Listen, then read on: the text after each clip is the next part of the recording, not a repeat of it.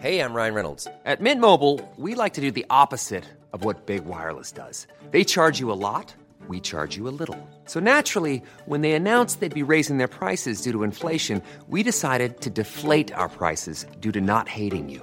That's right. We're cutting the price of Mint Unlimited from $30 a month to just $15 a month. Give it a try at mintmobile.com slash switch. $45 upfront for three months plus taxes and fees. Promo rate for new customers for limited time. Unlimited more than 40 gigabytes per month. Slows. Full terms at mintmobile.com. Hiring for your small business? If you're not looking for professionals on LinkedIn, you're looking in the wrong place. That's like looking for your car keys in a fish tank. LinkedIn helps you hire professionals you can't find anywhere else, even those who aren't actively searching for a new job but might be open to the perfect role. In a given month, over 70% of LinkedIn users don't even visit other leading job sites. So start looking in the right place. With LinkedIn, you can hire professionals like a professional. Post your free job on linkedin.com slash spoken today. Vox Polony.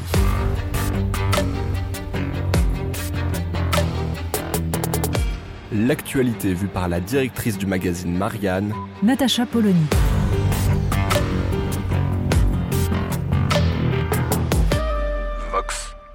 Les médias européens attendaient évidemment ce 9 mai, non pas parce que c'est la célébration de l'Union européenne, mais parce qu'il y avait le défilé de Vladimir Poutine, la célébration de la Grande Guerre patriotique. Bon, finalement, Vladimir Poutine n'a pas répondu aux attentes de tous ceux qui auraient espéré un discours belliqueux pour pouvoir expliquer à quel point la Russie était décidément incurable. Mais pendant ce temps, il s'est passé deux, trois choses sur l'autre front, donc le front européen.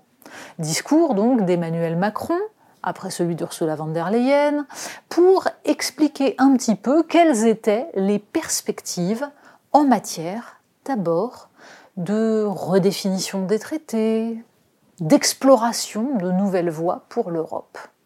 Et le moins qu'on puisse dire est qu'Emmanuel Macron a essayé d'ouvrir une voie et de proposer une fois de plus des réformes qui permettraient à l'Union européenne d'avancer. Bon, on le sait, c'est un peu son habitude. En général, il rêve tout seul, il ne se passe rien derrière, et c'est ce qui risque d'arriver avec ce discours-là. Il n'empêche qu'il fallait l'écouter attentivement, ne serait-ce que pour un élément. C'est la comparaison entre ce qu'Emmanuel Macron a dit sur l'Ukraine et ce qui va en rester dans les commentaires. Ça a déjà commencé juste après le discours. Emmanuel Macron, et c'est très intéressant, a répété au moins cinq ou six fois nous devons, en européen, garantir euh, la souveraineté et l'intégrité territoriale de l'Ukraine. Nous devons, en européen, nous assurer que nous ne dépendions pas d'autrui, notamment sur notre défense, etc., etc. Bref, le message était clair, il faut persévérer dans cette tentative d'ouvrir une troisième voie et de ne pas laisser les Européens se faire entraîner dans une confrontation qui désormais est essentiellement entre la Russie et les États-Unis. C'était bien cela qu'il fallait lire dans des propos qui expliquaient à quel point, bien entendu, la Russie est l'agresseur, mais qui ne reprenaient même pas la phrase d'Ursula von der Leyen sur le fait que les Européens souhaitent la victoire de l'Ukraine. Emmanuel Macron a eu une formulation sensiblement différente, à savoir qu'il faut à tout prix de la part des Européens aider l'Ukraine à se défendre et permettre la défaite de la Russie. En fait, derrière cela, il y a la volonté d'Emmanuel Macron de maintenir la voie diplomatique, d'œuvrer pour trouver un cessez-le-feu. Autre chose essentielle, l'adhésion de l'Ukraine à l'Union européenne. Là encore, discours qui divergent de ce qu'on entend ça et là et de ce que certains cherchent à mettre en œuvre, à savoir une adhésion rapide de l'Ukraine à l'Union européenne. Non seulement Emmanuel Macron a rappelé que même si l'Ukraine se voyait ouvrir une procédure de candidature à l'Union, une véritable adhésion à l'Union prendrait des années, voire des décennies, et surtout, a-t-il ajouté, elle n'était pas forcément nécessaire. C'est pourquoi Emmanuel Macron a essayé de mettre en avant un autre statut, expliquant que la sécurité en Europe devait être garantie par une, par une architecture qui n'implique pas l'élargissement permanent et infini de l'Union. C'est pourquoi il a réveillé cette, ce vieux souvenir de François Mitterrand en 1989 proposant une confédération européenne. Le problème, a-t-il souligné, c'est que dans l'esprit de François Mitterrand, la Russie faisait partie de cette confédération. Mais on voit bien déjà I'm Sandra, and I'm just the professional your small business was looking for. But you didn't hire me because you didn't use LinkedIn jobs. LinkedIn has professionals you can't find anywhere else, including those who aren't actively looking for a new job but might be open to the perfect role, like me. In a given month, over 70% of LinkedIn users don't visit other leading job sites. So if you're not looking on LinkedIn, you'll miss out on great candidates like Sandra. Start hiring professionals like a professional. Post your free job on linkedin.com/spoken today.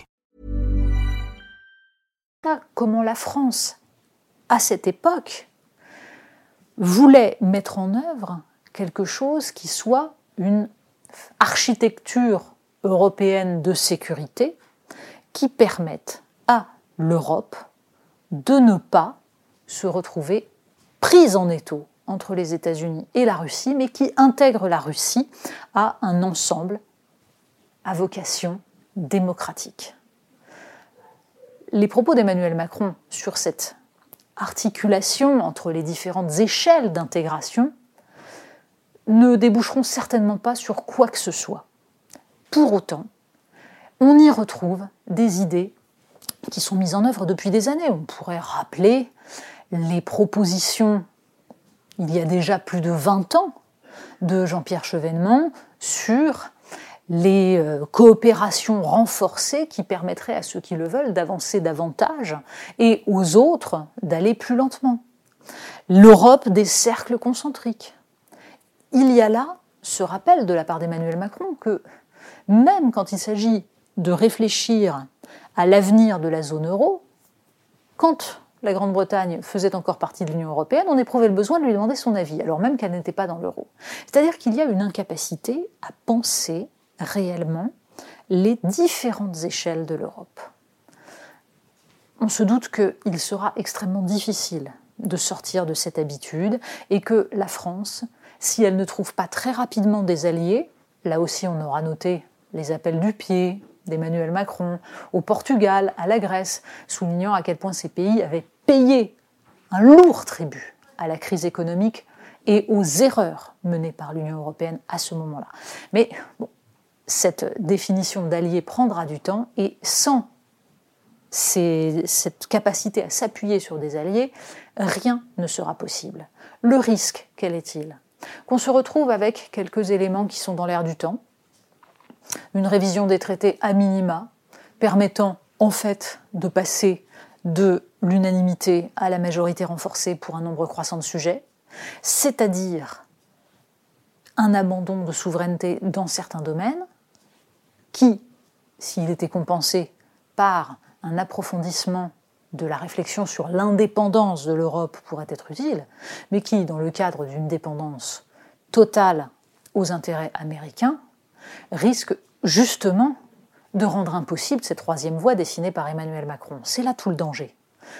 Repensons la fameuse idée des listes transnationales. C'était d'ailleurs là aussi un des rêves d'Emmanuel Macron en 2017 pour montrer à quel point on allait créer artificiellement un peuple européen. Ce qui se dessine pour l'instant, ce sont 28 euh, sièges de députés au Parlement qui seraient transnationaux, à côté des 677 qui seraient sur des listes nationales. Mais ces 28 ne seront qu'un symbole, ils ne compteront pour rien, ils permettront au Parlement de continuer à se faire croire qu'il est réellement un Parlement d'une nation européenne, d'un peuple européen, dont on sait très bien que pour l'instant il n'existe pas et dont chaque crise nous apporte la preuve qu'il n'existe pas.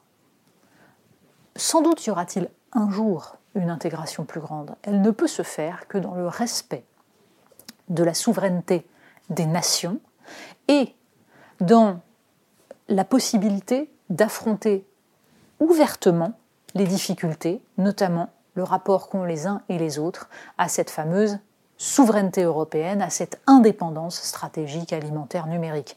Le moins qu'on puisse dire est que pour l'instant, certains n'ont pas encore intégré cela.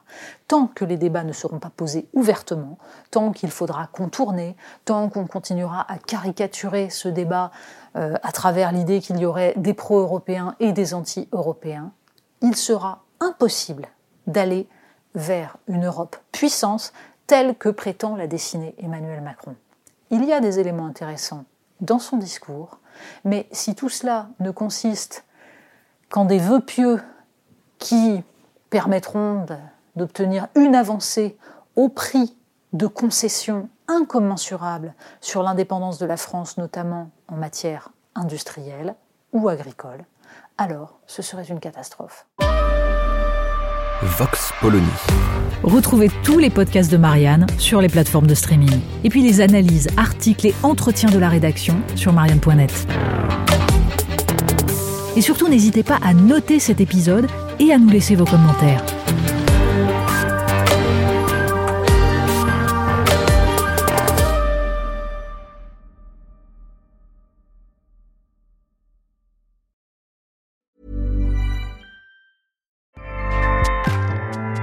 ACAST powers the world's best podcasts. Here's a show that we recommend. Hi, I'm Jesse Cruikshank. Jesse Cruikshank. I host the number one comedy podcast called Phone a Friend. Girl, let's phone a friend. Not only do I break down the biggest stories in pop culture with guests like Dan Levy and members of InSync, I do it with my own personal boy band singing jingles throughout. Because it's my show. It's your show, girl. New episodes of Phone a Friend Yeah. drop Thursdays wherever you get your podcasts. So work it, girl. Yeah, work it. Okay, that's enough. ACAST helps creators launch, grow, and monetize their podcasts everywhere. ACAST.com.